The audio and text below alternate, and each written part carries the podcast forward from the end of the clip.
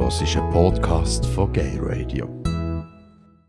Willkommen zurück bei Gay Radio beim Quartalstalk. Äh, wir schauen auf die vergangenen drei Monate zurück und diskutieren frei über Themen, die LGBTIQ Community bewegt haben. Und das sind meine heutigen Gäste. Janine Borer, du bist Fernsehredaktorin und Produzentin bei SRF Sport und eine von drei Protagonistinnen in der Sendung Tabu zum Thema LGBT gewesen. Heute bist du mal wieder in einem nicht kommerziellen Radio dabei. Was ist für dich der Hauptunterschied? Ja, wenn bei SRF ein rotes Lämpchen leuchtet außerhalb des Studios, darf man auf keinen Fall rein. Bei Radio Rabe spielt das offenbar keine Rolle, dann läuft man einfach Gut, heute, heute habe ich eine Ausnahme gemacht für euch. Wir sind äh, also so professionell sind wir noch. ähm, Henry Hohmann, du bist intern bei Radio als Prosecco-König bekannt. Also natürlich nicht wirklich, äh, aber schon ein bisschen. Und äh, bist ebenfalls Protagonist in der Sendung Tabu gewesen. Äh, jetzt bist du gerade von München zurückgekommen. Ähm, wie hast du dieses Wochenende verbracht? Was hast du gemacht? Also eigentlich nur Prosecco getrunken. Ich muss ja meinem Ruf gerecht werden. Und heute machen wir gerade weiter. Ja, logisch. Yeah. äh, Mia Willener, äh, du bist äh, neben deiner politischen Arbeit und deiner Kandidatur als Nationalrätin von der BDP auch als Moderatorin von Gay Radio unterwegs. Ähm, wo fühlst du dich mit daheim?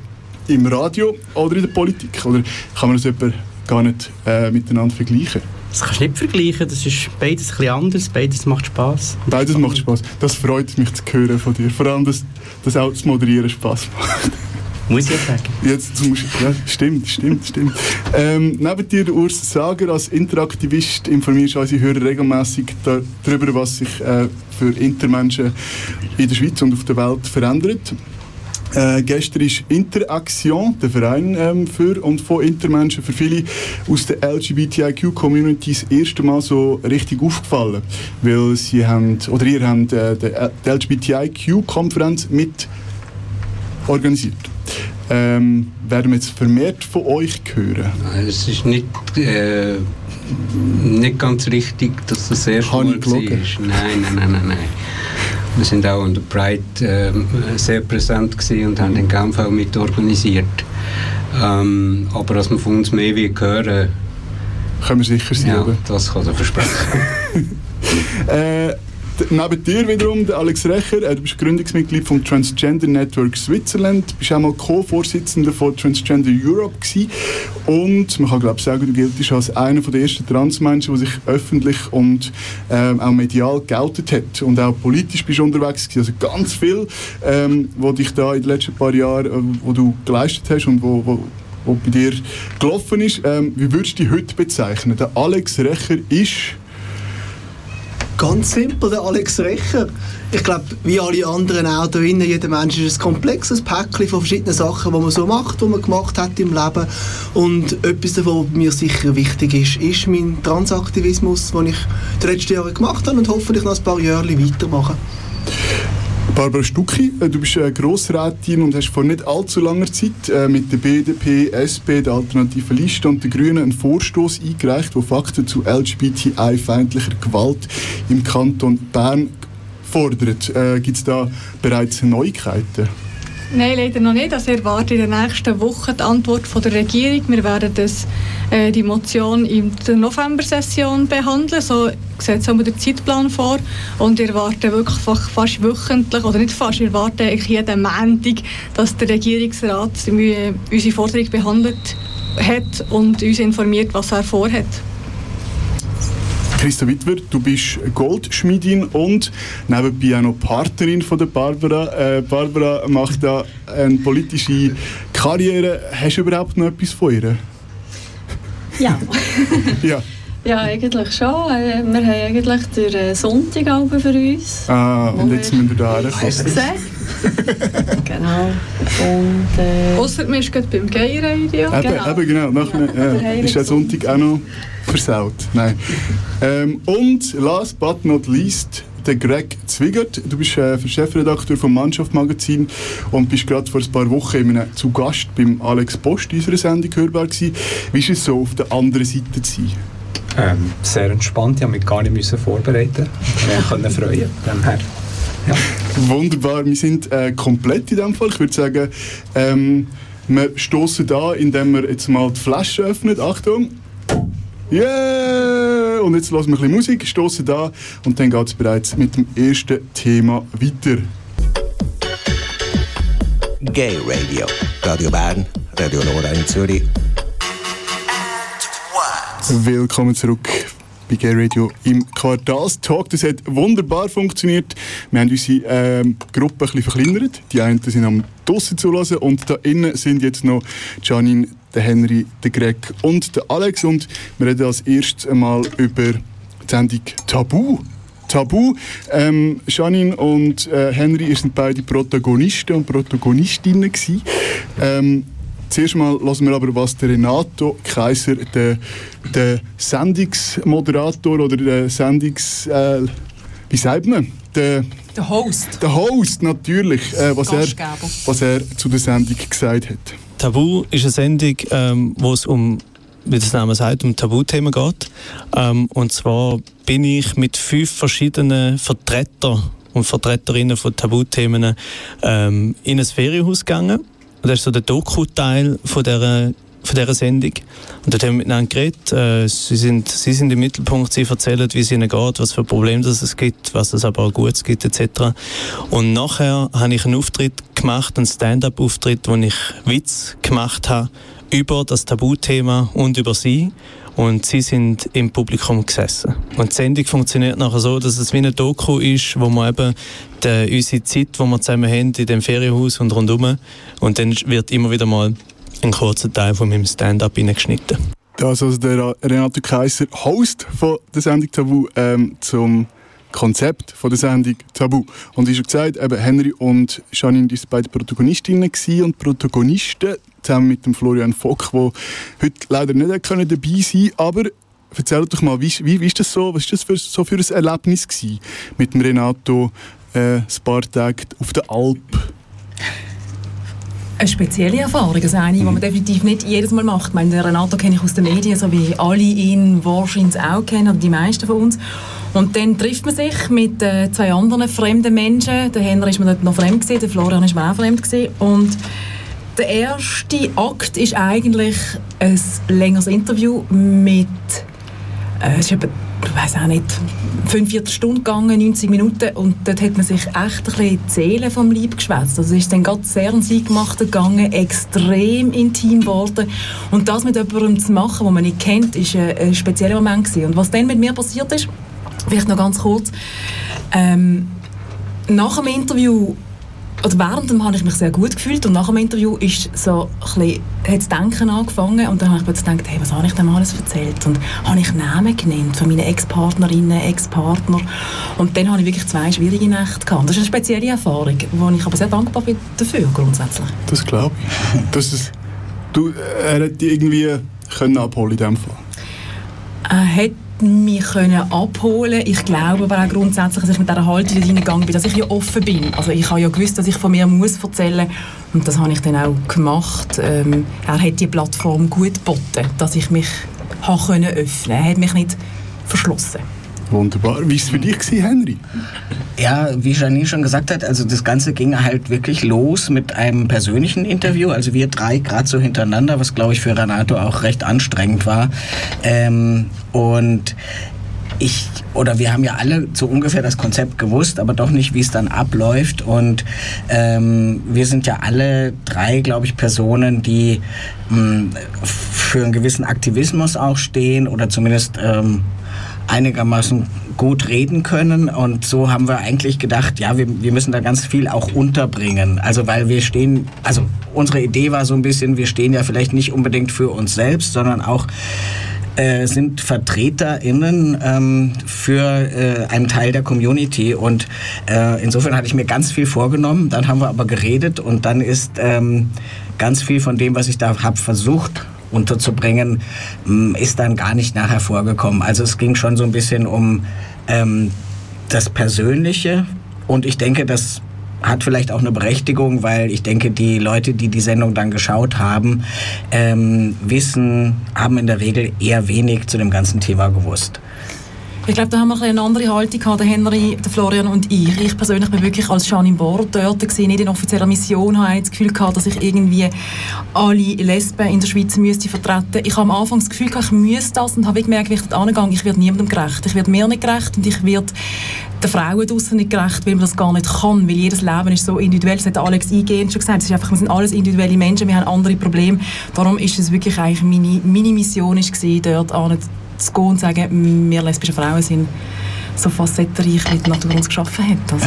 Ja, ja, klar, das ist natürlich auch mein Gedanke, aber das muss man auch sagen, dass wir alle verschieden sind, weil äh, sich sonst leicht der Gedanke einschleicht, es sind drei Personen, die diese Community vertreten und die stehen aber für alles, was die sind. Also, dass man, dass man wirklich immer wieder betont hat, das ist jetzt meine Geschichte, aber die Geschichte von anderen Transpersonen, anderen Lesben, anderen Schwulen ist eben ganz anders verlaufen und ich glaube, das ähm, ist sehr wichtig, dass du das immer, immer wieder gesagt haben, äh, damit eben nicht dieser Eindruck kommt, den ich jetzt aus, aus transaktivistischer Sicht kenne, äh, also Alex formuliert das immer so schön, kennst du eine, kennst du alle, ähm, dass wirklich Leute, wenn sie einen Bericht über eine Transperson lesen oder sehen, äh, vermuten, sie wüssten jetzt Bescheid. Äh, und ich glaube, das war schon so ein bisschen der Impetus, dass wir versuchen, das aufzubrechen und möglichst breit ähm, auch die Probleme, die gesellschaftlichen Probleme oder auch Freuden des lesbisch, schwul, Transseins anzusprechen.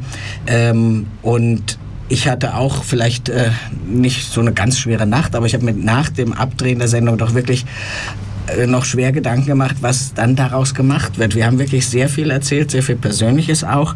Und uns war allen klar, dass das natürlich mega zusammengeschnitten wird. Und, ähm, und das war dann eben wirklich das Spannende, worauf fokussieren Sie beim Schnitt. Ne? Also ihr habt, ihr habt die Sendung nicht können vorschauen sozusagen? Es ist uns angeboten worden, ich bin in der Ferien. Gewesen. Okay. Macht Sinn. Auch schön. Und am Stand-up-Abend, also dem Abend, wo, er, wo Renato nachher Stand-up gemacht hat, haben ihr auch nicht Ausschnitte gesehen?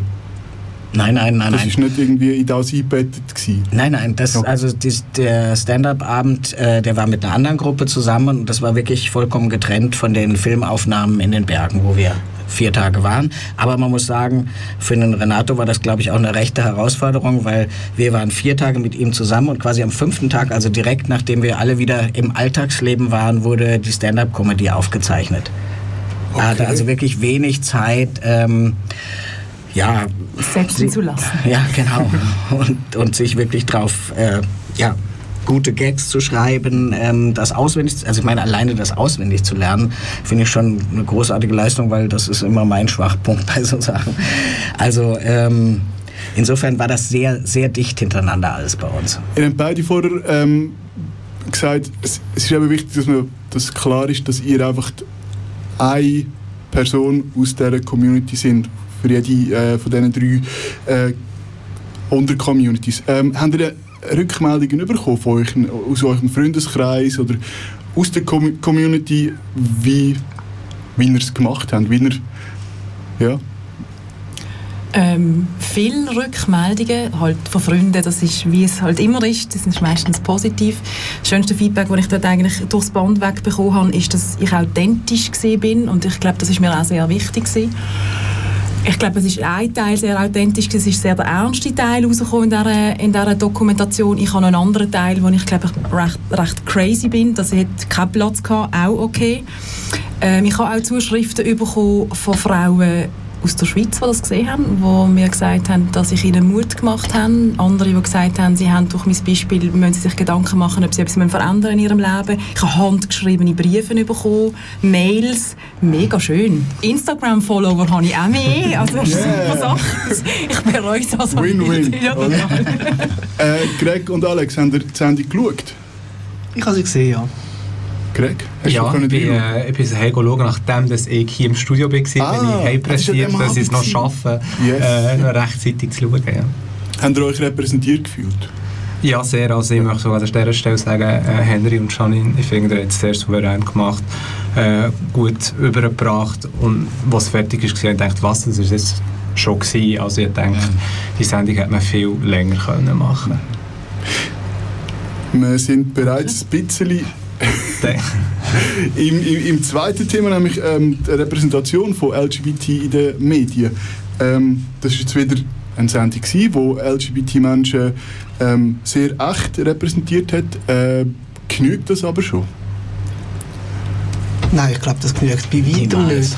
Also erstens mal, weil es einfach eine Sendung ist und Gruppen, die so marginalisiert sind in der Gesellschaft, wie es jetzt vor allem Transleute noch sind, da braucht es immer wieder Aufklärung. Wir sehen das auch sonst, wenn wir Bildungsveranstaltungen machen, irgendwo einen Workshop geben, irgendwo ein Referat geben, das Wissen noch sehr am Anfang ist. Also wie vor zehn Jahren, ich fange immer noch an, damit zu erklären, was ist überhaupt trans und was ist das Vokabular. Und ich glaube, da kann schon mehrfache und gute Medienberichterstattung kann sehr viel dazu beitragen, dass die Leute überhaupt verstehen, von was wir reden. Mhm. Das bedeutet aber, dass es gute Medienberichterstattung ist und nicht einfach nur eine Quotenhäuscherei, wo man irgendeine Transperson in ein Zootierchen vorführt, um ein bisschen auf die Tränendrüse zu drücken und eben Quoten machen. Und ich glaube aber, da ist wirklich jetzt äh, mit Tabu eines der schöneren Beispiele auch gezeigt worden, wenn das nicht passiert. Und ich denke, nicht hätte können passieren, weil wir einfach drei sehr kompetente Vertreter mhm. vor der Kamera hatten. Ich glaube, das eine ist die Sichtbarkeit generell überhaupt in den Medien und dann ist aber auch die Darstellungsweise der Medien, die ich mich einfach hinterfrage. Ich denke jetzt gerade an Pride äh, diesem Jahr, wo die Tagesschau vom Schweizer Fernsehen, was zeigen sie für Bilder? Sie zeigen schrille Vögel und das ist einfach, natürlich, die haben Platz in der Community und die muss es geben und gleichzeitig ist aber der grosse Teil von, von der LGBT Community ist einfach hundsgewöhnlich normal. Und sie holen halt mit diesen spannenden Bildern, mit diesen tollen Verkleidungen, holen sie halt irgendwie ähm, äh, die Massen ab draussen. Und ich glaube, das ist auch äh, äh, ein Punkt, wo man sich definitiv muss Gedanken machen muss, wie werden wir abgebildet. Und wir sind, wir sind einfach normal. Ich glaube, das ist ein Teil vom Othering auch, von immer wieder abbilden in den Bildern und auch in der Erzählweise von, dass die sind anders, die sind anders. Die gehören eigentlich nicht zu uns, das sind die anderen. Und das finde ich etwas, wo Klar, es ist eine Minderheit. Ähm, als Transperson bin ich nicht cis, da bin ich anders, da habe ich eine andere Biografie. Aber es hat, für mich hat es schon immer eine Komponente von Voyeurismus und von auch irgendwo zeigen, es, ist so bisschen, es gehört nicht so ganz zur Gesellschaft. Aber das ist ja nur genau das Spannende. Also dieser Voyeurismus zum einen, aber zum anderen müssen wir aufklären und es ist halt wirklich immer eine Gratwanderung. Und ich finde, das ist halt eben auch das Tabu, was ja sich schon in der Sendungsbeschreibung als Gratwanderung äh, bezeichnet hat.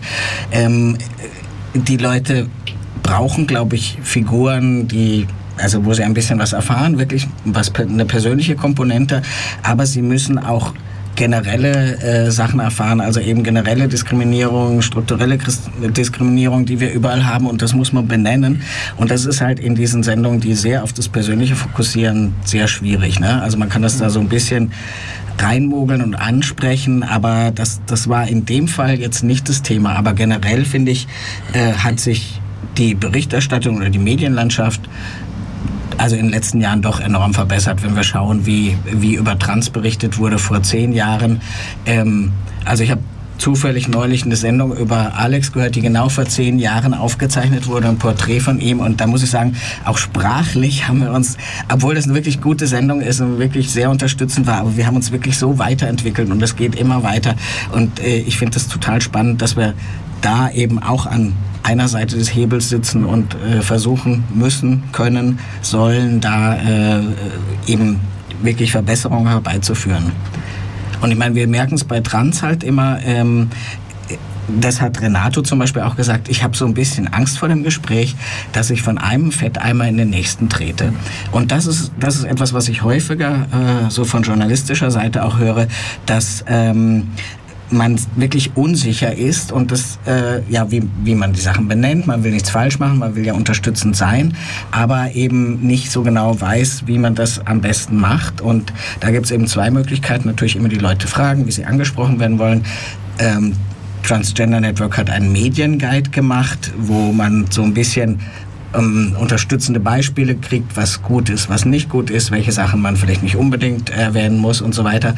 Aber ähm, der könnte teilweise auch besser beachtet werden äh, von den Mainstream-Medien, aber ich meine, das ist halt auch immer eine Zeitfrage. Aber ich will einfach sagen, diese Angst ist offenbar da, äh, mega viel falsch zu machen. Es gibt auch JournalistInnen, die haben gar keine Angst ähm, und solche Berichte sind dann nicht so schön zu lesen. Aber ich glaube, das Bemühen generell hat sich wirklich sehr verstärkt in den letzten Jahren, dass es wirklich besser geworden ist. Haben Sie Ideen oder Strategien, wie LGBT-Menschen in den Medien besser äh, oder mehr können repräsentiert werden Also braucht es da ähm, Format, mehr Format für und von und über LGBT-Menschen? Oder muss man einfach mehr darüber reden? Muss man informiert darüber reden? Ich finde es schwierig, ob es im, im, Moment mehr eine Frage ist von der Quantität oder von der Qualität. Mhm. Weil ich glaube, grundsätzlich LGBTIQ-Plus-Themen sind relativ gut vertreten im Moment in den Medien. Die Frage ist aber ein bisschen, was wird thematisiert, wer kommt zu Wort, wie wird es gemacht. Und dort sehe ich vor allem noch viel Luft nach oben. Mhm. Also wenn es zum Beispiel eben um LGBTIQ geht, dass es nicht immer ein weißer, schwuler Cis-Mann ist, wo quasi als Repräsentant von der ganzen Community angeschaut wird, sondern dass eben diese Vielfalt auch in den Medien gezeigt wird, dass man sich bemüht, die Vielfalt ähm, in Bild, in Sprache, in wer es zu Wort kommt, zu repräsentieren, dass man sich eben auch bemüht, als Journalist in ähm, eine gute Sprache zu verwenden, eine korrekte Sprache zu verwenden, ähm, die spannenden Fragen zu stellen, wo auch irgendwo an der Gesamtgesellschaft weiterhelfen, um mit dem Thema umzugehen, positiv umzugehen und eben nicht nur ähm, ja, so eine Sensationsgeilheit zu befriedigen, eben mit Drag Queens oder tragischen Geschichten von Transmenschen oder Artverwandten. Ja. Sondern eben die strukturelle Ebene, die gesellschaftliche Ebene zu bringen und durch das auch die Gesamtgesellschaft in die Pflicht zu nehmen, mhm. aber der Gesamtgesellschaft auch weiterzuhelfen, mit deren Aufgabe daran zu wachsen. Ihr habt es vielleicht gemerkt, ich habe jetzt immer LGBT in den Medien gesagt, ähm, weil das I und das Q ähm, kann man überhaupt schon von Repräsentation in den Medien reden? Ähm, wir kommen dann später noch auf den Fall eben Caster Semenya, äh, dort schon, aber müsste man dort auch vielleicht mehr über queere Menschen und über Intermenschen reden? Oder geht es jetzt wirklich mal darum, LGBT ähm, mhm. richtig, darüber, richtig darüber zu reden? Das eine schließt das andere ja nicht aus. Mhm. Okay. Ja. Also es sitzt niemand von der einen Community um das Mikrofon im Moment und ich glaube, das ist ein Grund, warum es jetzt auch ein bisschen ruhig ist und es ist richtig, dass es jetzt ein bisschen ruhig ist. Ja, also es ist viel zu tun, sagen wir mal. Ne? Also ich meine, äh, es auch das ist immer so eine Gratwanderung. Man hat so das Gefühl, ähm, die Community ist extrem aufgesplittet und äh, sozusagen es gibt immer feinere Benennungen und diese Gruppierung muss man ja auch irgendwo der Gesellschaft vorstellen. Man muss es wirklich klar machen. Aber solange die ersten vier Buchstaben und das B fällt ja meistens sowieso raus, ähm, noch überhaupt nicht wirklich verankert sind, muss man, also wirklich, wie du sagst, das eine schließt das andere nicht aus. Aber ich merke manchmal, wenn ich so mit Arbeitskolleginnen oder Leute, die ich nicht so gut kenne, spreche, dass sie einfach sagen, das ist mir alles zu viel. Ich, ich verstehe diese, die, diese vielen Sachen nicht und ähm, das ist mir auch ähm, wie soll man sagen, in, in den Medien ist es äh, ein Hauptthema, also vor allem bei Trans, ähm, dass man aufpassen muss, dass es nicht zu häufig kommt, weil das kann nämlich dann wirklich ins Gegenteil umschlagen, dass die Leute einfach ähm, dicht machen und sagen, gibt es jetzt eigentlich irgendwie nur noch dieses Thema. Also ich finde es schon spannend, dass man da so ein bisschen äh, wirklich abwägen muss und wie, wie Alex gesagt hat, äh, Qualität vor Quantität. Absolut. Wie sieht es mit queeren Medien aus? Gay Radio, Mannschaft Magazin, Display Magazin, werden dort LGBTIQ-Menschen richtig repräsentiert? Also ich muss sagen, sicher nicht, weil Mannschaft ist ein Medium für bisexuelle und schwule Männer und wir haben mal LGBT-Ausgaben gemacht. Ähm, aber ich sage auch immer in der Redaktion, ich möchte mir nicht irgendwie anmassen, zu versuchen, ähm, für jemanden können zu schreiben, aus einer Perspektive heraus von jemandem, wo, wo ich die Lebensrealität nicht habe. Mhm. Und dann ist es mir lieber, man macht so etwas, wie wir es gemacht haben mit der LGBT-Ausgabe, wo wir Geschichten kuratieren, eben jetzt vielleicht von einer äh, lesbischen Journalistin ähm, äh, oder von jemandem, der trans ist, dass man dort durch eine authentischere Geschichte bekommt. Ähm, was wir versucht haben, so ein bisschen Online-Berichterstattung, weil der Alex hat es schon gesagt, wenn es um LGBT-Repräsentation geht, ist es meistens das G, wo überall eigentlich sichtbar ist. Und bei vielen Themen wie Adoption versuche ich immer mehr auch mal das Frauenpaar zu zeigen. Ähm, wir versuchen, je nachdem wie es geht, auch Trans-Themen aufzunehmen in Online- äh, Online-Edition, auch im Heft. Ähm, aber eben, ich versuche es immer ähm, mit, der, mit der nötigen Distanz so zu machen. Er nicht anzumassen, was andere wollen, was über sie geschrieben wird oder gesagt wird.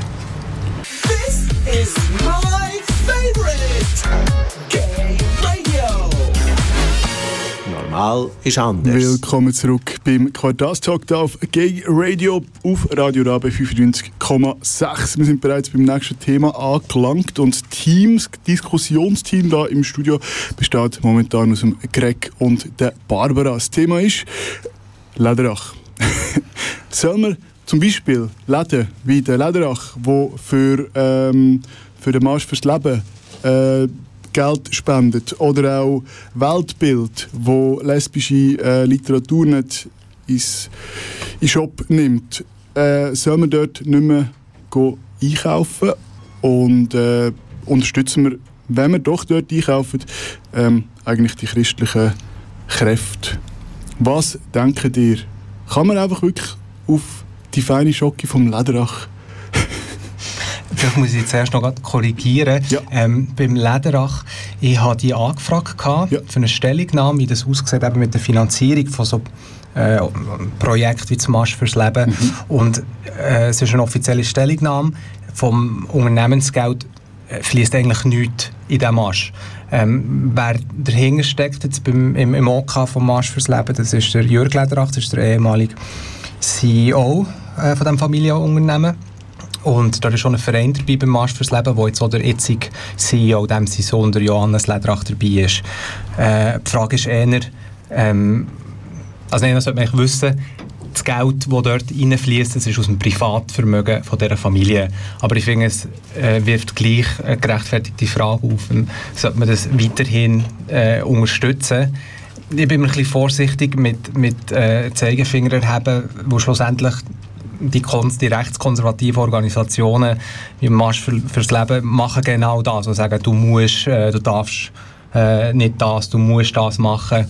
Und im Kommentar, den ich über Lederach geschrieben habe, habe ich einfach geschrieben, wieso dass es für mich nicht mehr stimmt, dort meine Schocke einzukaufen. Aber es ist so fein. Ja, das ist sie. Aber es entspricht natürlich schon der Tatsache, dass, also nicht nur, nicht nur auf Lederach bezogen, man kann ganz allgemein schauen, was machen Firmen mit ihrem Geld oder wie erwirtschaften Firmen ihren Gewinn, auf Kosten von wem oder von was? Und sich überlegen, kann ich dort dahinter stehen? Und, und als Konsument oder als Kunde hat man eine sehr äh, gewichtige Rolle. Ich, wenn ich allein nicht zum Lederach Schocke kaufen bin ich nicht so maßgebend. Aber wenn ein Shitstorm ein Unternehmen erfasst und ganz viele Leute beschließen, ich unterstütze die nicht. Es kann ja zum Beispiel eine Bank sein oder sonst irgendeine grosse Firma, die irgendwo in Südamerika den Leuten das Wasser abgrabt oder was man da jeweils so liest. Ich denke schon, dass man da als Konsument ähm, sich sollte bewusst sein, dass wenn man der einkauft, dass man nochmal so Sachen mitfinanziert, aber das nur für 2,50 Franken irgendetwas war. Von dort her ähm, denke ich schon, dass man sich als Konsument so Gedanken machen darüber, stimmt es für mich, wenn ich denen mein Geld gebe. Muss jeder selber wissen, ja. Viel Luft um nicht viel. Ja. Vielleicht gibt es dazu auch gar nicht so viel zu sagen. Mal, ich glaube, es ist wichtig, auch jetzt für vielleicht die äh, Zuhörer heute Abend, wo, wo es war ja schon gerade im Tag eben vom, vom Engagement von dieser Schocki-Familie. Ähm, ich denke, es ist wichtig, sich echt bewusst zu sein, dass, wie, wie Barbara sagt, man hat als Konsument, auch wenn man nur eine einzelne Person ist, man hat eine sehr, sehr grosse Macht. Jetzt nicht nur äh, bei, bei Firmen, wo homophobe Personen hinten dran stehen. Aber allgemein in der Schweiz kaufe ich etwas über Amazon ein oder, oder gehe ich ins, ins Quartierläden etwas einkaufen. Und ich denke, man hat so eine viel größere Macht, als man vielleicht denkt. Und ich denke, es ist auch wichtig, dass man darüber redet, weil sonst wird es ja gar nicht publik. Also würden wir uns nicht darüber empören, jetzt im, im Fall Lederach, davor, dass jemand ziemlich ähm, offen ähm, homophob ist oder zumindest sehr, sehr christlich-konservative Werte vertritt, dann würde es ja nie jemand erfahren. Und eben schlussendlich der Entscheid, finde ich, bei jedem Einzelnen, ob er jetzt das boykottieren oder sich eine andere Lösung suchen Aber dass man darüber redet, finde ich, ist schon sehr wichtig und dass man die Leute informiert. Willkommen zurück bei Gay Radio, der Quartalstag hier auf Radio Rabe 95,6 und ich und meine Gäste, wir sind jetzt wieder komplett. Alle sind im Studio, alle können mitreden und das Thema, das ist Inter und Trans im Sport. Das Thema ähm, Caster Semenya ist dank äh, dir, Urs, immer wieder beim Gay Radio Thema gewesen und ähm, auch in den, in, den, in den anderen Medien immer wieder Thema. Ähm, was äh, kannst du schnell... Hä? In allen Medien. In allen Medien, ja. Ähm, kannst du uns noch mal updaten? Was, was, was ist die Situation jetzt? Ähm, die Situation ist einfach, dass sie nicht starten dürfen. Also es hat ja, ähm, das Bundesgericht hat ähm, die äh, Verfügung aufgehoben, ähm, dass sie provisorisch wieder starten kann. Ähm, das Bundesgericht hat allerdings noch keinen definitiven Entscheid getroffen, aber sie dürfen jetzt auf jeden Fall mal im Moment nicht starten. Das heißt, sie kann nicht an der WM starten und sie wird auch nicht können an der Olympiade starten. Und warum nicht? Weil ähm, die IAF das verbietet. Die äh, Das ist der internationale der- Leichtathletikverband. Okay. Also es geht eigentlich nur um die Leichtathletik jetzt mal im Moment. Also wenn wir von Inter und Sport reden, reden wir jetzt im Moment von, von Leichtathletik, weil es gibt auch noch andere Sportarten. Und ein paar einzelne Disziplinen in der Leichtathletik. Ähm, ja. Also gibt es äh, gibt's, äh, andere Transmenschen in der Leichtathletik? Inter. Äh, nicht Inter, genau, Inter. Entschuldigung. Die gibt es, ja. Also die sind da sichtbar? Ja, es gibt auch Leichtathletinnen, die dürfen laufen. Inter-Leichtathletinnen, die dürfen laufen. Also die Universiade hat Duty Chant gewonnen. Duty Chant hat, ähm, hat eigentlich das ganze Zeug angerissen. Ähm, mit ihrer Klage seinerzeit, äh, wo sie bei den indischen Meisterschaften nicht hat starten, hat eigentlich der ganze Stein ins Rollen gebracht. Und die hat jetzt dieses Jahr an der Universiade ähm, die 100 Meter gewonnen vor der Schweizer äh, eine hundertstel Sekunde vor, ich weiß nicht, wie sie geheißen hat, das ist die Tessinerin. Und ähm, also 100 Meter ist nicht betroffen und 200 Meter auch nicht. Es geht von 400 bis 800. Es ist ursprünglich ähm, auch noch ähm, Hammerwurf und Stabhochsprung dabei gewesen. Das haben sie aber dann weggelassen. Ähm, Okay. Ähm, es hat vor ein paar äh, Tagen, nein, ich glaube auch schon ein paar Wochen her, äh, den ähm, Sportpanorama Panorama Plus auf dem SRF gegeben, wo äh, du, Janine, äh, produziert hast und du, Alex, äh, zu Gast bist gewesen, zusammen mit, jetzt müssen wir mir schnell helfen. Zusammen mit der Selina Büchel. Mit der Selina Büchel. Schweizer wo- Läuferin. Wow, ich, ich kenne mich mit Sport so schlecht Sie ist eine aber 800 sie Meter ist- Läuferin und sie eigentlich ist- Konkurrentin von der Casa Semenya. Okay. Ähm, wie, wie, wie, wie, auf, auf was für eine äh, Resonanz ist diese Sendung gestoßen? Ist sie gut angekommen? Ist, haben die Leute sich informiert gefühlt? Oder hat es Kritik gegeben? Ist zu wenig informiert worden? Hat sich das gelohnt, die Sendung zu machen? Also, gell, ich weiß nicht, wie das bei euch bei Rabe ist, aber bei uns bei SRF ist es so, man hört etwas, wenn etwas mega schlecht ist, wenn etwas gut ist, dann hört man relativ wenig. Ähm, weil ich mich halt relativ lange mit dieser Sendung auseinandergesetzt habe, habe ich von meinem persönlichen Umfeld jetzt eben da äh, viele Rückmeldungen bekommen auf die Sendung und äh, fast durchs Band eigentlich so, dass es einen Anstoß gegeben hat, um sich zu überlegen, was ist meine Meinung wirklich. Ich glaube, die meisten Menschen, die gehen, ähm, oder haben, haben eine Meinung zum Thema und die ist so ein bisschen, oh, die Casa Semenya, das ist ja gar keine Frau, das ist halt Mann, soll die Männer starten. Und die Sendung hat offenbar bewirkt, dass so sich die eine oder andere Person überlegt hat, wa- was ist jetzt wirklich und was macht man denn mit Intermenschen wirklich? Wenn, und das ist eigentlich, wenn das passiert ist, ist das Ziel erreicht gewesen. Ja, ich habe auch äh, gute Rückmeldungen bekommen, ich muss sagen, ich glaube, wenn man mal in der Politik war und durch das viel in den Medien war, dann ist es für die Leute irgendwann so, ja, der Alex ist wieder mal in den Medien gewesen, also wegen dem muss er mir jetzt nicht wieder ein SMS schreiben. Ähm, es war aber spannend, gewesen, weil es halt ein Sportgefäß war und dadurch etwas anderes und das habe ich doch wieder mal ein paar Rückmeldungen bekommen und die sind aber auch all durchs Bandweg sehr positiv gewesen und auch sehr interessiert am Thema. Ich glaube, es hat schon ähm, eine gewisse Aufklärung geschafft, die Thema, äh, die Sendung. Und vielleicht auch bei einem Publikum, das am Sonntagabend halt Sportpanorama oder Sportpanorama Plus schaut, wo sich vielleicht nicht unbedingt sonst so primär mit diesen Themen befasst. Es war kein Intermensch äh, im Studio. Gewesen. Was sagst du dazu, Urs? Hm? Was sagst du dazu? Ist das... Oh, was soll ich sagen? Wir sind einfach nicht eingeladen. Ich- ich kann dich- ich kann, ich nichts dagegen machen. Ich kenne dich so, dass du Ich sagst, es muss, es muss... Nein, es wäre schön gewesen, wenn wir dabei gewesen wären. Aber ich habe es einfach schade gefunden, ähm, dass, wir, dass wir nicht dabei gewesen sind. Aber pff, was soll ich machen? Und das ist to- total richtig, was der Urs sagt. Also ich glaube, im Nachhinein ist, haben wir das verpasst, habe ich das verpasst, dann jemanden von der, von der Intergruppierung einzuladen. Und das tut mir leid. Das ist, äh, dort ist ein Fehler passiert. Ich glaube aber nach wie vor, der Alex ist ein, ein guter Vertreter gewesen. Er hat nicht aus der Transsicht geredet, sondern hat die Intersicht eingenommen. Und auch gerade mit seinem rechtlichen Background hat das äh, einen grossen Mehrwert gebracht für die Sendung. finde ich auch, das ist äh, eigentlich auch das grosse Credo in der Intercommunity gewesen. Also wir haben das schon ein bisschen, ähm, ich selber habe ein bisschen Angst gehabt, es wird vielleicht anstatt Inter eher translastig, wenn der Alex dort ist. Aber ist es gar nicht gewesen. Also ich, ich habe gefunden, äh, ich habe gefunden, er hat es gut, sehr gut gemacht. Also ich ich bin persönlich. Ich bin eingeladen worden unter dem Thema Inter und Trans und Ja, der Fokus genau. ist dann stark auf dem I gewesen. Ähm, was für mich klar war, wenn es nur um Inter geht, dann gehe ich nicht in eine Sendung. Ähm, mir ist nur aufgefallen, die, jetzt müssen wir den Namen nochmal sagen. Caster Semenya. Nein, ähm, Selina. Büchel. Celia Büchel. Celia Büchel. Celia, Name Dropping. Er hat, hat, hat etwas in der Art gesagt wie, also ich, ich habe gar keine Chance gegen jemanden wie Caster, weil sie eben mehr männliche Hormone hat und ich kann gar nicht gewinnen gegen sie. I- i- Stimmt das so? Also ist es denn wirklich unfair, wenn ein Intermensch, äh, also Inter, ein, ja, in, in, in der Frauen als Frau antritt und haben die anderen Frauen keine Chance? Also, äh,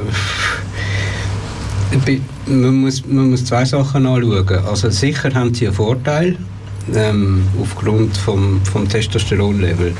Aber ähm, es ist auch unheimlich viel Training dahinter äh, bei diesen Athletinnen. Ähm, also das macht sicher auch noch etwas aus. Die haben vielleicht den Vorteil, dass sie besser oder stärker oder ausdauernder können trainieren Ich selber weiß das nicht, weil ich bin völliger Sportmuffel seit, seit ein paar Jahren. Ähm, aber ähm, ja, also äh, die IAF sagt ja, äh, das sind äh, Männer mit einer weiblichen Geschlechtsidentität. Das steht im Urteil vom, vom KAS. Das hat die IAF gesagt, als, als, äh, als Punkt angebracht drin. Ähm, äh, ich, ich habe auch kein, kein Rezept, wie man, wie man das ganze Problem einigermaßen lösen kann. Also, es gibt vielleicht die Möglichkeit, dass man es endlich, endlich macht wie bei den Paralympics, dass man einfach alle miteinander starten lässt und dann in verschiedenen Kategorien halt die Medaillen verteilt. Das wäre eine Möglichkeit. Also mit mehr, mit mehr Testosteron und weniger? Nein, einfach, einfach äh, aber das wäre dann vielleicht auch wieder eine Ausgrenzung. Was ich bei der IAF gar nicht verstand, was ich gar nicht verstand, ist, es steht auch im Urteil schwarz auf weiß, sie möchten explizit festhalten, dass Caster Semenya nie getobt hat, nie irgendetwas genommen hat, dass das einfach alles natürlich ist. Was ich aber nicht verstand, ist, dass die IAF auf der anderen Seite in ihrer Weltrekordliste Weltrekord noch stehen hat, auch auf den 800 Meter von Athletinnen, die nachweislich getobt haben in den 80er Jahren, gerade durch Vilova, Marita Koch 400 Meter, dass sie Athleten nach einer gewissen Zeit, wenn sie getobt haben, wieder zulassen, dass sie Athleten, die mehrmals getobt haben, auch wieder zu, zulassen, Justin Gatlin. Also es ist irgendwie so, so ein bisschen, ja, also für mich ist es ein Kampf, äh, das Ganze ist ein Kampf IAF gegen Caster Semenya, auch wenn es andere Interathletinnen betrifft. Und ähm, ich habe die IAF angeschrieben, ich weiß, dass sie sieben Interathletinnen auf der Liste hat, wo, wo sollten können starten auf diesen verschiedenen Distanzen. Eine davon ist Caster, dann haben wir Bambui und die dritte habe ich vergessen. Das sind die, die über 800 Meter laufen, plus Duty Chant. Aber sie geben die Namen nicht raus. Okay. Also sie gehen gar nicht raus gegen uns. Aber das ist bekannt, auch im IAF. Ja, also ich weiß, dass sie sieben Athletinnen auf der Liste haben. Aber für mich ist das Ganze einfach irgendwie so Co gegen Semenya. Also so sieht es gegen uns. Die Grundfrage war eigentlich, ist das fair, wenn Selina Büchel gegen einen Kerstin Semenya startet? Und ich muss sagen, Sport ist nie wirklich fair. Es ist jeder Körper anders. Niemand hat die gleichen Voraussetzungen wie die anderen. Auch Kerstin Semenya hat extrem viel müssen trainieren, damit sie an den Punkt gekommen ist. Kerstin Semenya muss jetzt über das ganze Verfahren und über alles, was noch läuft, das alles auch noch schultern. In die Medien gezogen werden, weltweit, mit ihrer, in dem Intimsten von ihrem Körper. Ähm, ein Gerichtsverfahren müssen machen, um ihren Job weiter können ausüben das sind Belastungen, die die anderen Sportlerinnen nicht haben. Und das glaube ich, ähm, ja, das wirkt sich negativ aus. Also, dass sie überhaupt noch starten kann, muss ich sagen, Chapeau. Das ist massiv unfair, was da gemacht wird. Sie Und ich startet glaub, wenn und man- ist noch gut zu einem Mann. Ja, ja. Und ich glaube, ja, wenn ich zum Beispiel schaue, was weiß ich, wenn irgendjemand mit 1,80 Basketball spielt gegen die von der NBA, die irgendwie schwer über zwei Meter sind, ja, ist das fair? Nein, es ist nie fair. Es sind die Besten, die es an die Weltspitze schaffen und die sind unter sich und schauen, machen es dort unter sich aus, wer am besten ist. Und das Testosteron ist ein Gendermarker von mehreren. Und das ist ein einziger biologischer Vorteil. Wir haben das Beispiel schon mehrmals gehört, der Michael Phelps Schu Schuhgröße 48. Der hat Flossen, der schwimmt mit Flossen, der ist auch besser wie jemand, der ähm, Schuhgröße 42 hat. Äh, der Usain Bolt hat die perfekten Hebel angeboren. Er ist automatisch durch seine Hüftstellung und alles schneller wie seine Konkurrenten.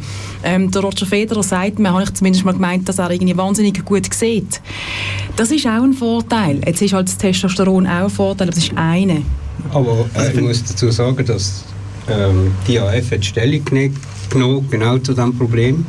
Also Phelps und äh, Basketball etc.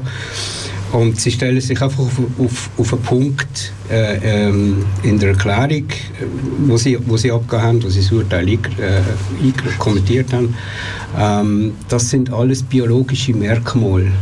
Und manchmal ähm, muss Biologie über die Identität bestimmen.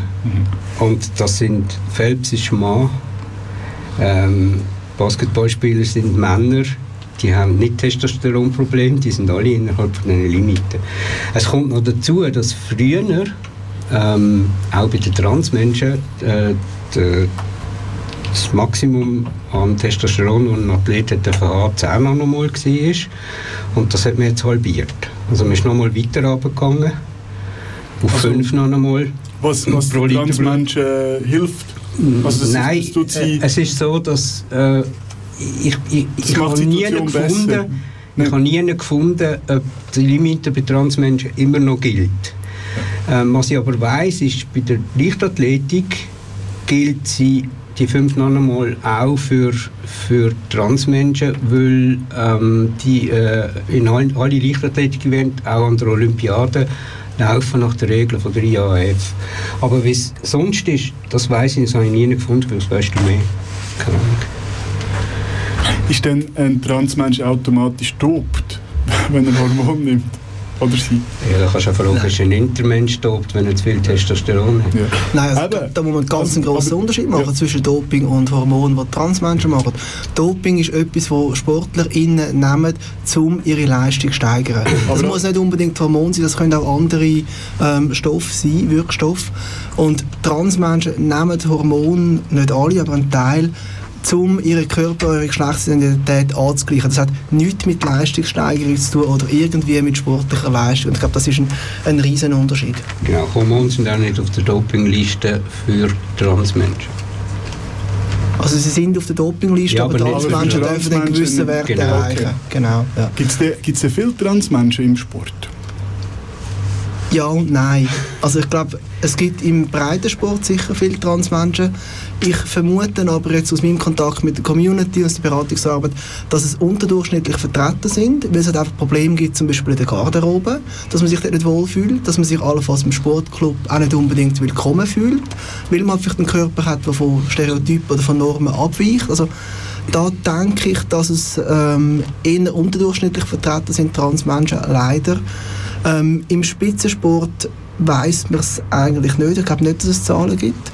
Ähm, ich gehe aber davon aus, dass jetzt rein aufgrund von einer Belastung, die halt eine Transition heute noch mit sich bringt, häufig eher eine Untervertretung auch da ist. Oder dass es vielleicht auch ist wie bei äh, klassisch schwulen Fußballer oder schwulen Sportler, lesbischen Sportler, geht's doch gar nach Ende von der Karriere, nach dem Rücktritt sich dann outet. Oder halt eben nach dem Rücktritt dann ähm, Transition machen. Und das haben wir auch bei uns in der Community, Leute, die ähm, schon, wenn sie merken, okay, das mit der hormonellen Angleichung, das wird jetzt einfach unumgänglich und dann zuerst die Sportkarriere abschließen und dann anfangen mit der Transition. Es gibt eine Eishockey-Janerin oder Transfrau, die als Mann Eishockey gespielt hat, jetzt als Frau Eishockey spielt. Und jetzt wahrscheinlich, wenn man würde fragen, ja, ist, ist jetzt, ist jetzt äh, die Fabienne ist die jetzt viel, viel besser, weil sie mal als Mann war und, und jetzt als Frau spielt. Nein, das ist nicht so. Also ihre, ihre, ihre Muskulatur hat extrem abgenommen. Sie sagt selber, sie spielt irgendwie in einer unteren Liga, dritten oder vierten Liga. Sie ist nicht einfach jetzt die Beste auf dem Feld. Überhaupt nicht. Weil schon allein ihr Körper halt einfach auch ähm, andere Hebel hat. Ähm, und, und das muss sie zuerst wieder können ansteuern und ob das jemals gut, keine Ahnung. Ja. Ich weiß das, weil ich äh, sehr gute Bekannte habe, die mit ihr spielt, beim ERC Basel bei den Ladies. Und das entspricht effektiv, effektiv der Tatsache. Und sie hat am Anfang extrem Mühe gehabt, mitzuheben. Das kannst du dir eigentlich gar nicht vorstellen. Du hast das Gefühl, ich kann einfach aufs Eis stehen und da unter dem anderen um die Ohren laufen. Sie hat extrem Mühe gehabt, mitzuheben. Äh, und hat sich auch zuerst wieder müssen daran gewöhnen Es ist ganz ein anderes Sport für ihn als, als als Mann. Und sie sagt, sie hat im Kopf hat sie noch, wie sich anfühlt, Mhm. wenn man als Mann schießt und dann plötzlich fehlt die Kraft und das fühlt es sich total an. es Es kommt einfach einfach nicht. nichts mehr. Also das ist schon noch ist spannend. Ich würde es spannend, gerne mal umgekehrt erleben eigentlich. Also interessant wäre auch, ähm, wie jetzt zum Beispiel äh, der internationale Fußball reagiert, weil Caster Semenya jetzt auch vom Fußball spielen. Genau. Das äh, wird sehr Kann man das, spannend. kann man das, äh, weiss ich man das? weiß nicht, ich meine, vielleicht hat sie eine extrem gute Ausdauer und dann kommt irgendwie FIFA und sagt, das geht gar nicht, weil die kann ja säckeln 90 Minuten. Ah, okay. Also Das ja- noch- das können ja die Cis-Frauen nicht. Säckchen 90 Minuten. Aber du weißt ja nicht, wie das ist, oder? FIFA ist der gleiche Filz wie die AF. Also. Wir haben jetzt über Trans im Sport, Inter im Sport geredet, aber es gibt ja auch Lesben und Schwule im Sport. Und Janine, vielleicht merkst du, auf was ich raus will. Du hast mir äh, in der Musikpause etwas äh, äh, gesagt, wo ich noch gar nicht weiss, ob ich das, kann ich das so, schon so Auf sagen? Fälle, ja, Wir können darüber Wir reden. können darüber reden, Du bist, ein, ähm, du bist ein Buch am Schreiben. Genau, also nicht nur ich allein, sondern zusammen mit äh, vier anderen Autorinnen. Alles äh, lesbische Frauen. Und wir schreiben ein Porträtbuch über lesbische Spitzensportlerinnen in der Schweiz. Äh, das sind 30 Frauen, die wir hier gefunden haben. Zwischen, ich, das ist jetzt ein bisschen vage, zwischen 20 und 70 Jahren sind die alt. Und ähm, unser Ziel ist, dass wir wirklich möglichst breite Sportarten abbilden. Also nicht nur die klassischen Klischee-Sportarten wie, wie Fußball, dort hat es Haufen lesbische Frauen. Also das rede ich jetzt im Klischee. ähm, sondern dass wir, wir haben Balletttänzerinnen, wir haben Boxerinnen, Bobfahrerinnen, ähm, Leichtathletinnen und eine ist äh, hier jetzt im Studio, das ist Genau. äh, Christa Wittwer, die Freundin von der Barbara. Christa, wie, wie, wie mega cool, oder? Ja, ja, ich habe mich Also- sehr geehrt. Sag mal schnell, ich habe dich als, als Goldschmiedin und Partnerin von der Barbara angekündigt. Ich hätte eigentlich eigentlich können sagen, eh, äh, ehemalige Spitzensportlerin. Fünffache Schweizer Meisterin. Ja, fünffache Schweizer Meisterin im Speerwerfen. Das ist auch etwas, was eigentlich nicht viele Leute machen. Aber ich habe äh, 25 Jahre habe ich das so gemacht. Ja, also, Und jetzt nicht mehr. ja. Weil ich musste die Schulter operieren Okay. vor zwei Jahren und habe heute noch ein bisschen Problem. Und irgendwann hat man das Alter erreicht, wo man also muss sagen mehr tut die jungen Wilden starten und glaube mit 37 kann man mit dem Leistungssport aufhören. Das hat der Roger Federer hoffentlich nicht gehört. Yes. Ähm, ist, ist für dich äh, gerade klar gewesen, dass das wär, ist etwas für dich, äh, bei diesem Buch porträtiert zu werden? Ja, eben, wie gesagt, ich bin angefragt worden und habe mich geehrt gefühlt, dass ich darf dabei sein bei diesen 30 Kandidaten. Und äh, Was erfahrt man denn über dich in diesem Buch? ja, eigentlich so ein bisschen, über mein Leben, über äh, meine Sexualität, über den Leistungssport, über Familie, über meine Ex-Freundinnen, über meine jetzige Freundin. Sie zieht sich eigentlich recht aus. Also Okay. es ist, ist Blut, sie ist Blut vor mir Noch gestanden. mehr, noch mehr als du im Tabu. Ja. Oder- ja. ja, ich glaube, ähm, das Buch gibt halt einfach auch eine Plattform. Definitiv. Und, und, und wenn, wenn, wenn, wenn können wir das Buch lesen? Im äh, Hier und Jetzt Verlag und am 6. April kommt es raus. Ende April gibt es eine riesen Vernissage-Party. Und ähm, ja, eben das, äh, also, was du gefragt hast, was rauskommt, ist, jede Geschichte ist halt anders. Es sind wirklich die Lebensgeschichten von diesen Frauen und zum Teil fokussiert es mehr auf den Sport. Zum Beispiel im Bob ist das ist eine wahnsinnige Diskrepanz zwischen Männern und Frauen. Also die sind echt dis diskriminiert worden, werden ja heute noch Frauensport grundsätzlich diskriminiert. Ich glaube 15 Prozent der Medienberichterstattung im Sport ist Frauen und 85 Männer. Das sind krasse gelesen, ja. Ganz genau. Man sagt auch immer, lesbische Spitzensport oder lesbisch sein im Sport ist, ist nicht so tabuisiert wie die Männer. Das mag durchaus stimmen. Und gleichzeitig bis vor einem Jahr hat es eine einzige lesbische geltende Fußballerin in der Nazi. Alle anderen sind nicht gelt. Also so wahnsinnig offen ist man da nicht. Ich freue mich aufs Buch. We- Weißt du, wie es heißt? Es heißt Vorbild und Vorurteil. Lesbische Sp- Spitzensportlerin in der Schweiz. Irgendwie so. Wunderbar. Ähm, wir wären bereits am Ende von diesem Segment angekommen, aber genau... Ähm, eine provokative Frage. Ja. Was meinst du, wie lange geht es, bis fünf schwule Männer ein Buch schreiben auf, über schwule Spitzensportler? Ja. Das ist, unser, das ist ein, Noch, das ist ein Nachprojekt. Nach, nach den Frauen kommen die Männer. Jetzt müssen Genau. fünf schwule Männer ein Buch Dürfen auch, dürfen auch lesbische Frauen über schwule Männer schreiben? Ja, wieso nicht? Also sehr gut. Findest du müssen 30 Schwule... outen, bevor sie mit Sportler. ihrer Karriere aufhören. Und es muss mindestens ein Fußballer dabei sein. Also, top, die Wettige ist angenommen. Wir freuen uns. Äh, genau, also nach dem nächsten Song wäre dann äh, Carte Blanche dran, wo wir über das reden, wo jetzt gerade noch keinen Platz hatte. Ist das okay für euch oder gibt es noch etwas zu ähm, Trans und Inter im Sport, wo noch unbedingt muss gesagt werden? Also ich finde es spannend, dass wir jetzt eigentlich gerade beim Thema Inter vor allem über ähm, Testosteronwert ähm, diskutiert haben, aber so das Hinterfragen von dieser Regel, was es eigentlich bedeutet, ähm, das ist mir jetzt fast ein bisschen zu kurz gekommen. Also aus meiner Sicht muss ich sagen, wir sind da einem extremen Bereich von einer Menschenrechtsverletzung. Also dass eine Person, um zu starten, um ihren Beruf können ausüben muss Medikamente nehmen, um den natürlichen Testosteronspiegel zu senken. Das ist ein heller Wahnsinn.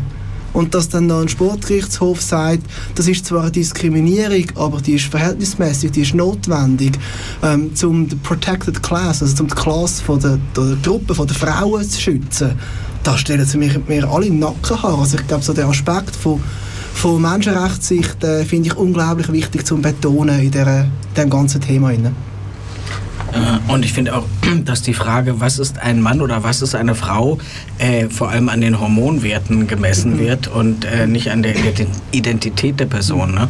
Und dass überhaupt diese Diskussion im Sport jetzt mal anfängt, ne? das finde ich schon ziemlich spannend. Aber eben, äh, im Fall von äh, Caster Semenya geht es wirklich um Menschenrechtsfragen. Ne?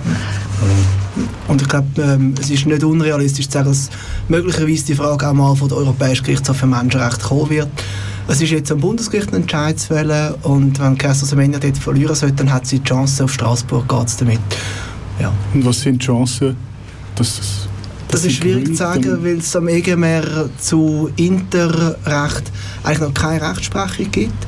Ähm, es kommt natürlich auch darauf an, was das Bundesgericht dann für, einen- für einen Entscheid fällt. Das wissen wir noch nicht, wie es noch begründet. Ähm, aber ich halte es nicht für aussichtslos. Nicht für uns aussichtslos? Nicht für aussichtslos, nein. Okay. Gerade vor dem Hintergrund von der Rechtsprechung zu Transmenschen ähm, und allgemein zu körperlichen Eingriff, körperlicher Integrität und Selbstbestimmung.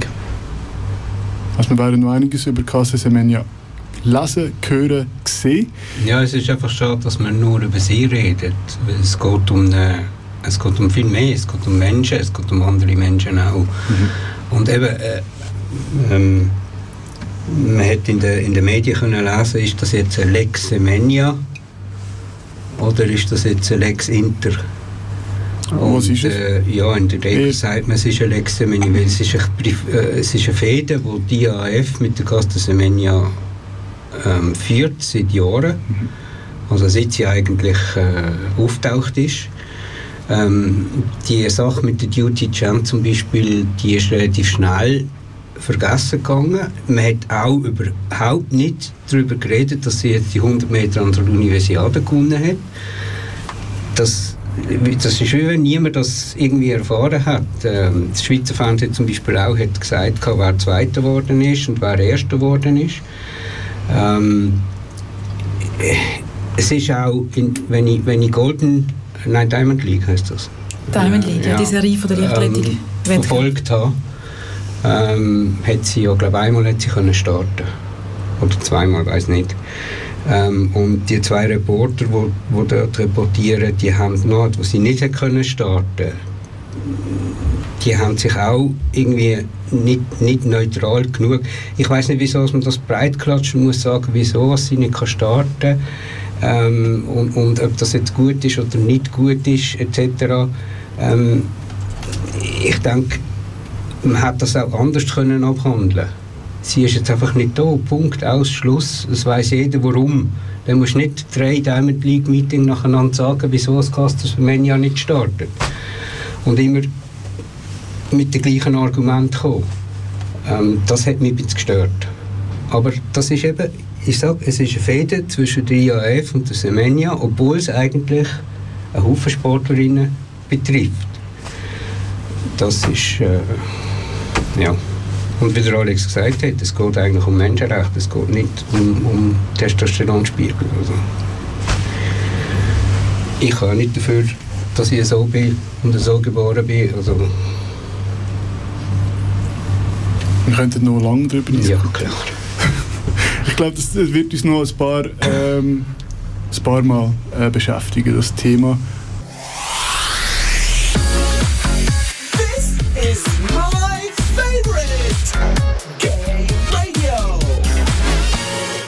Normal ist anders. Willkommen zurück bei Gay Radio auf Radio Rabe 95,6. Wir sind schon fast am Ende vom Quartalstag, aber jetzt, jetzt ist Zeit für Carte Blanche. Alle sind im Studio, alle können ihre Themen noch reinbringen und ich weiß bereits vom Urs, dass, äh, gell Urs, du hast noch etwas zum Thema Inter. Mhm. Ich habe noch, das habe ich schon bei der Mia erzählt, aber ich erzähle es gerne nochmal. Ähm, es gibt äh, bei der UNO, bei der United Nations äh, Economic and Social Council, ähm, das ist ein Fachausschuss, wo periodisch die Mitgliedsländer äh, Mitgliedsländer auffordert, ähm, Stellung zu nehmen zu gewissen Fragen. Und die Schweiz ist auch angefragt worden zum Thema Inter. Also, was gibt es für Statistiken zu Operationen, wie viel gibt es, etc. Bla, bla, bla. Und die Schweiz hat dann geantwortet, äh, dass sie der Ansicht ist, das hat der Bundesrat gemacht, ähm, äh, dass die derzeitige Praxis ähm, die Rechte von intergeschlechtlichen Personen würde achten dass vorzeitig, also sie schreibt aber auch, also der Bundesrat schreibt, vorzeitige oder unnötige Eingriffe verstoßen gegen das Recht auf körperliche Unversehrtheit, schreibt der Bundesrat. Hm? Es sei so weit wie möglich abzuwarten, bis das Kind alt genug ist, entscheiden zu können, weil die vorgesehene Behandlung irreversible Folgen hat. Das schreibt der Bundesrat. Macht aber nichts in der Richtung, obwohl er weiß aus unser, von unserer Seite, dass das gar nicht stimmt. Es werden immer noch Operationen gemacht, ähm, auch an Kinder. Ähm, man redet immer nur, ähm, klar wenn wir, dass die Operationen aufhören, aber man redet immer nur von den Intermenschen, die operiert werden, also von den Kindern, die, die eine Geschlechtsangleichung äh, erfahren als Kinder, damit sie ins binäre Geschlechtssystem passen. Aber das ist nur ein kleiner Prozentsatz von Intermenschen, die geboren wird. Also wenn man sagt, es werden in der Schweiz ungefähr 20, 22, 25 Intermenschen pro Jahr geboren, dann stimmt das einfach nicht, weil es gibt solche, die das einfach nicht sehen, also wo der Windeltest einfach nicht funktioniert. Wie viel, wie viel, ist, wie sind, wie viel sind in der grauen Zone? Also das kann ich nicht sagen. Man weiß, dass der Anteil von Intermenschen äh, weltweit ungefähr 1,7 Prozent ist. Wenn ich das auf, äh, auf die Schweiz abbreche, sind das rund 140'000 Menschen, Intermenschen, die in der Schweiz leben. Also wo äh, eben zum Teil ähm, die Operationen haben müssen erleben ähm, aber zu einem grossen Teil gibt es halt einfach auch Leute, die gar nicht wissen, dass sie Inter sind, die das erst später erfahren, wenn sie zum Beispiel eine Operation haben oder wo die Eltern einfach nichts sagen. Ähm, äh, es ist einfach, es gibt keine Statistiken und wir haben den Bundesrat, wo, wo ja sagt, dass die Schweiz noch nicht so weit ist, auch bei der Diskriminierung von Trans- und Intermenschen. Haben wir Frau Samaruga gehört, die Schweiz ist einfach noch nicht so weit, dass man die auch schützt. Ähm, und auf der anderen Seite sagt, sagt der gleiche Bundesrat, aber äh, ja, wir wissen, dass das so ist und das geht gar nicht. Aber im Moment ist, schützt das Recht äh, alle die Leute. Also ich meine, ich weiß nicht, wie ein dreijähriges Kind kann irgendwie klagen, wenn es operiert worden ist. Das wüsste ich jetzt nicht. Das tut mir noch relativ schwierig. Und wir haben vorher im Auto diskutiert, das wirf ich jetzt als letztes noch in die Runde. Ähm, gemäss ICD 10, der noch gültig ist, ähm, und ICD 11, der kommt, sind wir immer noch ähm, in Anführungszeichen behindert kranke Menschen. Und dann habe ich vorher Mia gesagt, es wäre doch geil, wenn alle 138'000 Intermenschen auf einen Klopf einfach mal würden IV beantragen würden. Mal schauen, wie die Schweiz dann reagiert. Unbedingt, oder? Wäre cool, oder? Müsste man vielleicht irgendwie äh, mal, mal so etwas, mit so etwas an die Öffentlichkeit gehen. Und schauen, wie sie reagieren. Also, dann wissen wir schon die nächste Aktion von Interaction, oder? Äh, das, es ist schon relativ schwierig. Relativ schwierig. Wahrscheinlich schon. Aber wir haben ja auch die vereinfachte Personenstandsänderung, die jetzt dann gleich mal ähm, intensiv diskutiert wird. Und da vergessen die Leute einfach auch, die gibt es für Intermenschen schon. Das wissen nicht viel. Das Einzige, was dort drin ist bei den Intermenschen, ist halt einfach nur das medizinische Gutachten. Und das wollen wir daraus sagen. Wie dir auch, glaube Ja, es ist schon, ich glaube, das, was du jetzt darauf anspielst, ist das, wo der Herbst vermutlich kommen wird. Ein Vorschlag für eine Änderung vom Zivilgesetzbuch, wo geregelt wird werden, wie das amtliche Geschlecht und der Vorname bei Trans- und Intermenschen kann geändert werden. Es ist heute so, dass Transmenschen vor Gericht müssen. Ähm, Intermenschen, je nachdem auch. Bei Intermenschen gibt es heute zwei verschiedene Verfahren. Es gibt ein vereinfachtes, ähm, was vor allem bei jüngeren Menschen zur Anwendung kommt. Wenn sie aber älter sind und ähm, der Staat so das Gefühl hat, ja, da ist der direkte Konnex zu Inter irgendwie nicht mehr ganz so da, da muss man jetzt nicht hinterfragen. Das zeigt wieder mal, wie viel man vom Thema zum Teil versteht, in gewissen Organen. Ähm, dann gibt es auch ein Gerichtsverfahren wie bei Transmenschen. Ich glaube, was ich mit dem Thema aber spannend finde, ist, aber der Gesetzesentwurf der wird vermutlich im Herbst aus dem Bundesrat kommen. Das heißt, er wird in die neue Legislatur kommen. Wer wir am 20. Oktober wählen, das Gremium wird über die Rechte entscheiden. Auch über die Ehe für alle und so weiter. Also geht wählen und wählen Parteien, die wirklich LGBTIQ-Rechte unterstützen. Werbeblock zu Ende. Ähm, Und über, einen, und über einen neutralen Geschlechtseintrag. Genau, der neutrale Geschlechtseintrag vermute ich, dass er in dieser Vorlage nicht kommen wird. Ich denke, ähm, der Bundesrat ist im Moment genug gefordert, damit dass ein Bericht dazu über eine dritte Option müssen verfassen was das würde rechtlich bedeuten in der Schweiz. Das geht sehr lang. Ähm, was ich aber spannend finde, ist, dass wir von TGNS, wir begleiten sehr viele Leute bei diesen Änderungen und wir begleiten auch immer mehr Kinder dabei. Vornamensänderungen machen wir mit 5-, 6-jährigen Kindern erfolgreich. Und wir haben jetzt gerade vor wenigen Monaten das erste Mal ein 9-jähriges Mädchen dabei begleitet, vor Gericht ihr amtliches Geschlecht zu ändern. Das ist so jung wie noch niemand in der Schweiz. Das Gericht hat gesagt, das Kind mit 9 ist urteilsfähig, das kann das Gesuch selber einreichen, das braucht keine Unterschrift von Mami oder und Papi. Wir haben einen Bundesrat, der vor einem Jahr einen Vorentwurf gebracht hat von so einer Gesetzesänderung und sagt, Kinder brauchen immer Zustimmung der Eltern. Und ich glaube, das zeigt ganz klar den Fall, dass der Vorentwurf, den der Bundesrat gebracht hat, Transkind wird benachteiligt gegenüber der heutigen Situation. Und da erwarte ich sehr, dass in sich gegangen sind, über Bücher gegangen sind und der Entwurf, der jetzt im Herbst kommt, zumindest der Fehler und alle anderen gerne auch draussen sind. Du hast gesagt, Sonst soll das Parlament die Arbeit noch machen. Du hast gesagt, Parteien wählen, die sich für unsere Rechte einsetzen. Oder auch Menschen, die vielleicht nicht in Parteien sind, die sich unbedingt für unsere Rechte einsetzen, aber Menschen, die aus, dem, aus der Community kommen. Das Hilft das Wahl- auch schon? Das ist Wahlarithmetik. Ähm, Okay. Und zwar schlussendlich ist entscheidend, wer ins Parlament gewählt wird. Und das geht primär über die Liste der Parteien. Wer dann innerhalb der Partei am meisten Stimmen hat, der die kommt ins Parlament. Das heißt, wenn ich irgendjemandem die Stimme gebe auf einem hintersten Listenplatz, auf irgendeiner Unterliste, wo keinen Sitz machen wird, realistisch betrachtet, dann geht meine Stimme primär an die Partei. Und wenn das eine Partei ist, wo ich weiß, die ist in der Regel nicht unterstützend für uns, dann würde ich mir das zweimal überlegen, ob ich das wirklich wollte machen Also Partei vor Person. Partei von Person, ja. Aber man kann natürlich innerhalb von einer Partei jemanden pushen, indem man zum Beispiel einfach sagt, okay, die Person die hat eine Chance, aber es könnte eng werden. Und dann nehme ich äh, eine Liste von einer Partei, die ich will, weil ich sage, die unterstützen uns, und streiche zwei Personen. Ähm, und nehme die Person, die ich will pushen von einer anderen Partei, zweimal drauf. Äh, Barbara macht so. genau, Barbara äh, hat die Daumen auf, genau, das hat der Alex jetzt gerade wunderbar erklärt. Ähm, der der ähm, Urs hat vorhin gesagt, Bundesrätin Sommaruga hat gesagt, die Schweiz ist nicht bereit für. Und die, Nein, noch nicht so weit. noch nicht so weit für.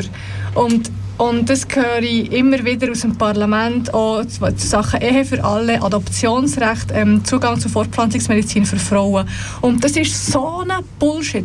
Korrekt wäre, unser Parlament ist alt und grau und die Herren, die dort hauptsächlich Politik machen, die sind nicht bereit für.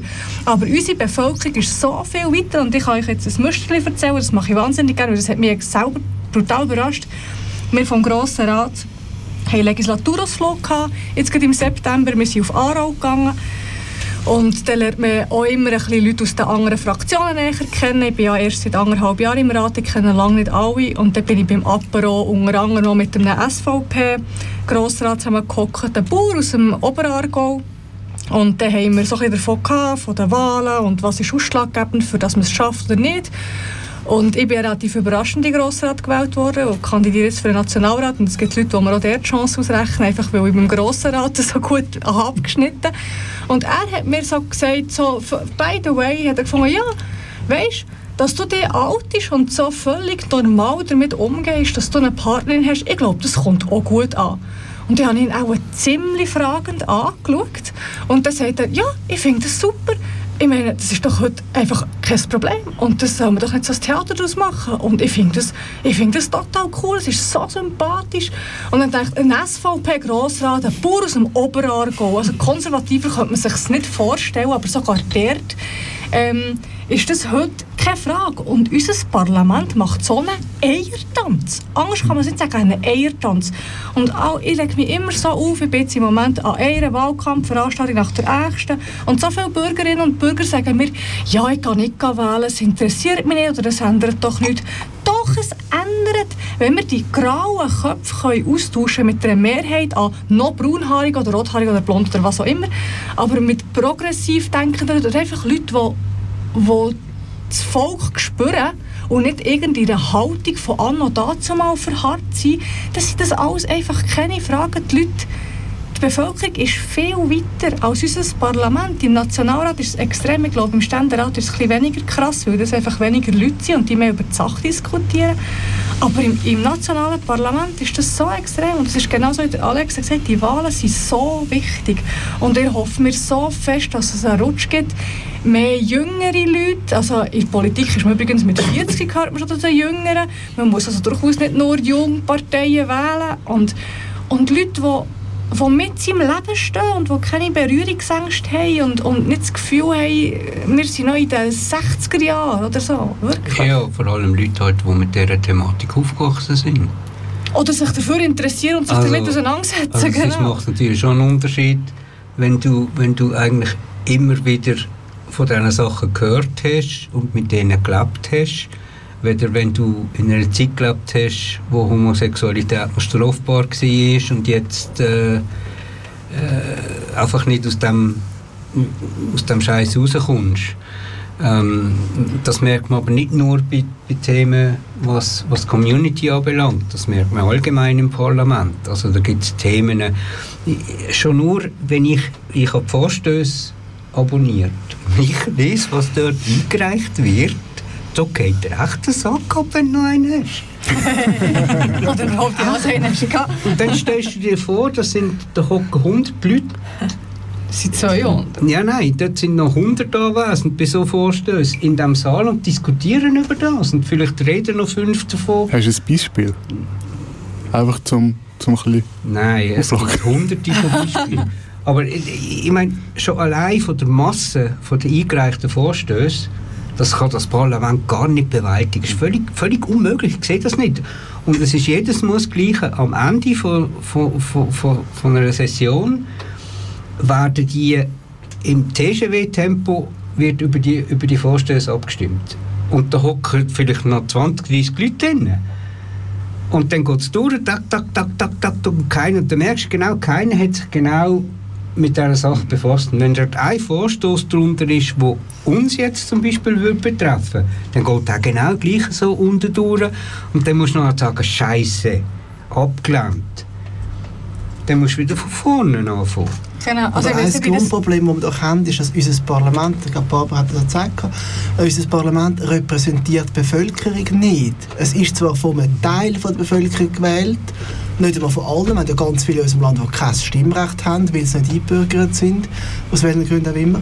Ähm, aber wir haben eine massive Über, äh, Überrepräsentation von Cis-Männern, äh, vor allem von hetero-Cis-Männern. Wir haben praktisch keine, oder ich glaube sogar gar keine Person of Color in unserem Parlament. Ähm, äh, wir haben keine geltende lesbische Frau, wir haben keine geltende bisexuelle Person, wir haben keine Transperson, die geltend ist, wir haben keine Interperson, die geltend ist.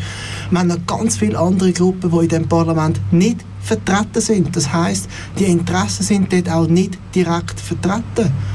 Und das ist klar, es, es gibt schon Tätige, die vielleicht eine gute Arbeit machen, zum Beispiel Heteros jetzt im Bereich Ehe für alle oder auch ehemalige GemeinderatskollegInnen von mir, die meine Transition mitbekommen haben, die auf dem Thema aware sind oder die sich sonst weitergebildet haben. Aber es ist etwas anderes, ob, die, ob wir selber im Parlament sind und all die Gruppen, wo nur über sie geredet wird und wo häufig dann gegen sie entschieden wird. Oder auch SozialhilfeempfängerInnen. Leute, die ehemals asylsuchend waren, findet nicht statt. Und wir haben eine massive Politik gegen diese Gruppen. Und ich glaube, das ist eine Folge davon, dass sie eben nicht repräsentiert sind. Also wählen die, die heute noch nicht im Parlament sind, damit die Stimmen endlich auch zu Wort kommen. Zwei, die hier im Studio sind, können wir zum Beispiel wählen. Die, äh, Barbara und die Mia. Könnten wir euch auch gleichzeitig wählen? Nein? Doch, das kann man schon. Ähm, Stimmt, aber, ja. Genau, aber Ah, wir sind ja. nicht in der gleichen Partei. Das heisst, man müsste sich für eine Partei entscheiden, Mhm. aber man kann dann beide, also man kann eine eigene Wahlliste schreiben. Aber Und beide können nicht in den Nationalrat. Doch, Doch, theoretisch schon. Wenn wir das schaffen, können wir beide Nationalrat. Es hat 200 Plätze und Bern hat mehr als zwei Plätze. Das ist nicht so ein kleiner. Kanton. 200 Plätze und etwa 120 müssen raus, also können 120 ja, genau. Yes. genau. Jemand hat vorher gesagt, weiß jetzt nicht, ob du Alex oder, oder du Barbara, wenn man eine Liste hat, dass man einfach kann eben zwei Namen streichen und dann reinschreiben Genau. Muss man dann die ganze Liste neu schreiben von Hang oder kann man Mhm. die vordruckte Liste durchstreichen und den Namen drüber schreiben? Es gibt zwei Möglichkeiten. Man kann entweder eine von der vordruckten Liste nehmen und die unverändert oder verändert einrühren oder man kann die leere Liste nehmen und dort alles ähm, reinschreiben, wie man es will. Maximal so viel, wie es im eigenen Kanton Listenplatz hat. Man kann aber auch weniger und dann schreibt man oben schreibt man noch eine Liste drauf, also von der Partei, die man will. Und alle Linien, die leer sind, die Stimmen gehen dann alle an die Liste ähm, von der Partei, die man oben reingeschrieben hat oder von der Liste, die man ursprünglich genommen hat, die vordruckte. Eine kleine Wahlanleitung haben wir jetzt gerade. Eine verständliche. Eine verständliche. Yes! Danke, Alex. Was ich noch recht spannend finde und erst vor ein paar Monaten entdeckt habe, ist das Tool auf parlament.ch, wo man kann schauen kann, wer vom Parlament in den letzten vier Jahren wie abgestimmt hat. Gerade wenn es jetzt äh, so um Sachen geht wie eben Ehe für alle, was um die Fristverlängerung ist gegangen. ähm, oder um die Erweiterung vom Diskriminierungsschutz. Ähm, man muss da nur äh, die Vorstoßnummer, die Motionsnummer wissen, dort im Suchfeld eingeben und dann sieht man eigentlich Sitz für Sitz im ganzen äh, Parlament, wer hat Ja gestimmt, wer hat Nein gestimmt, wer ist nicht da gewesen und wer hat sich enthalten. Ähm, und Ja. wenn, man sich nicht, wenn man nicht sicher ist, kann man das eigentlich äh, gut dort nachschauen. Von TGNS werden wir demnächst auch noch einen speziellen Service bieten für die, die sich wirklich für Transrechte interessieren. Genau die Frage, wer hat wie abgestimmt, wer hat was gemacht, wer hat sich auch in der Vernehmlassung zur ähm, ZGB-Änderung, zur, für eine erleichterte Personenstandsänderung wie geäußert.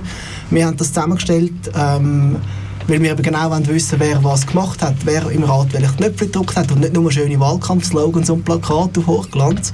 Ähm, das wird demnächst rauskommen, also stay tuned. Und am Montag ebenfalls regenbogenpolitik.ch.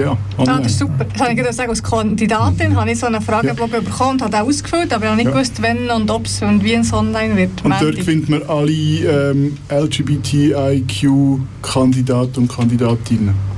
Also ich habe gemeint, alle Kandidatinnen sind angeschrieben worden, einfach ihre Position zu äußern zum Thema. Genau, ich habe es auch so verstanden. Genau, es ist ein Fragebogen. Also Fall auf TGNS, auf Rainbow Politics, äh, überall einfach sich informieren und dann am allerwichtigsten go wählen. Das Genau. ist das Wichtigste, unsere Community unbedingt. wählt zu wenig. Allgemein wählt die Schweiz zu wenig. Sonst hätten wir mehr Hey, Die anderen, die anderen sollen wir gar nicht wählen, was lenkt, wenn unsere Community wählt. Ein lustiges Parlament. Merci vielmals für ähm, eure spannenden Diskussionen, für eure spannenden Antworten, für eure spannenden Fragen. Bevor wir jetzt ähm, Ade sagen, werde ich von jedem und jeder von euch noch wissen, wenn wir uns in drei Monaten wieder würden treffen was wird bis dann passiert sein? Was wünscht ihr euch, dass dann passiert ist? Was befürchtet ihr, dass passiert? Oder auch, was erwartet ihr, dass passiert? In drei Monaten, ja? Wer mag anfangen? Haben wir hoffentlich ganz ein anderes Parlament. Haben wir hoffentlich ein diverses Parlament. In allen Bereichen. Ja, dann schließe ich mich an. Dann können wir hoffentlich darüber reden, was für einen tollen Rutsch es gegeben hat in die Richtung, die wir wollen. Und wir wissen den Abstimmungstermin, ob das wirklich 9. Februar ist, bezüglich Antirassismus, Strafnormerweiterung. Und wir werden vermutlich vom Bundesrat bis dann den Vorschlag haben über die Personenstandsänderung, wie der Bundesrat das regeln möchte. Wir werden zur Ehe für alle bis dann sicher mehr wissen. Wir werden bis dann vielleicht auch wissen, ähm, ob auf Bundesebene ein Wille da ist, Hate Crimes zu erfassen. Ähm, und zwar Hate Crimes, die potenziell motiviert sind von der sexuellen Orientierung, Geschlechtsidentität, Geschlechtsausdruck und Geschlechtsmerkmal. Ich sage das, weil die Rosemarie Quadranti den Vorstoß wirklich mit allen vier Merkmalen eingereicht hat. Das kommt selten vor, dass jemand einen Vorstoß so sauber schreibt im Parlament. Wir werden da vermutlich mehr dazu wissen, also es wird noch ganz viel passieren. Genau. Im Kanton Bern werden wir auch wissen, ob ich es geschafft habe, der Regierungsrat und die Mehrheit vom Grossrat zu überzeugen, dass wir im Kanton Bern eine Statistik brauchen über Hate Crimes zu LGBTI. Also ich habe auch vier, fünf LG, LGBTI, fünf Buchstaben ähm, drin. Genau, das wird in den nächsten drei Monaten ganz sicher durchgehen. Und ich komme zurück von der Europakonferenz von Intermenschen in Zagreb mit, mit einem ganzen Korb voll Informationen. Also ich brauche zwei Sendungen. Ähm, Zwei Sendungen.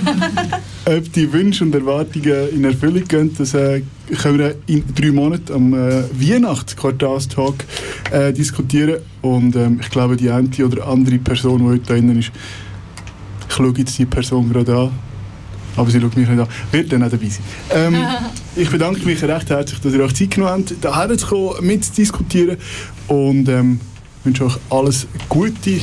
Ciao zusammen. Sorry. Tschüss. Tschüss, Fabio.